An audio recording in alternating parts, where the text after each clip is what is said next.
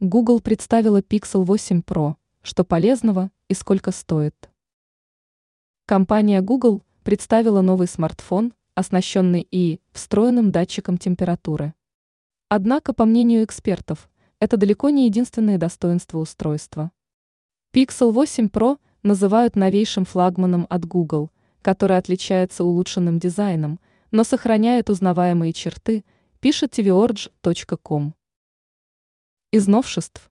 Модель получит в помощь и пользовательский чипсет третьего поколения Google Tensa G3. При этом информации об улучшениях АКБ нет.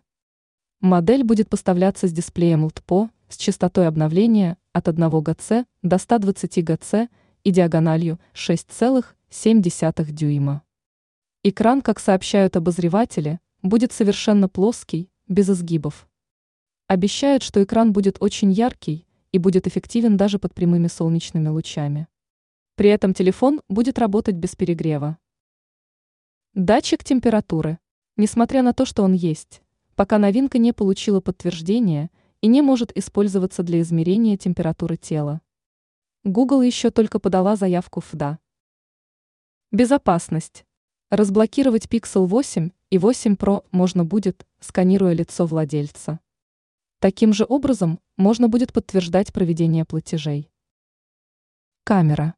Модуль версии Pro получил улучшенную 48-мегапиксельную камеру с быстрой автофокусировкой.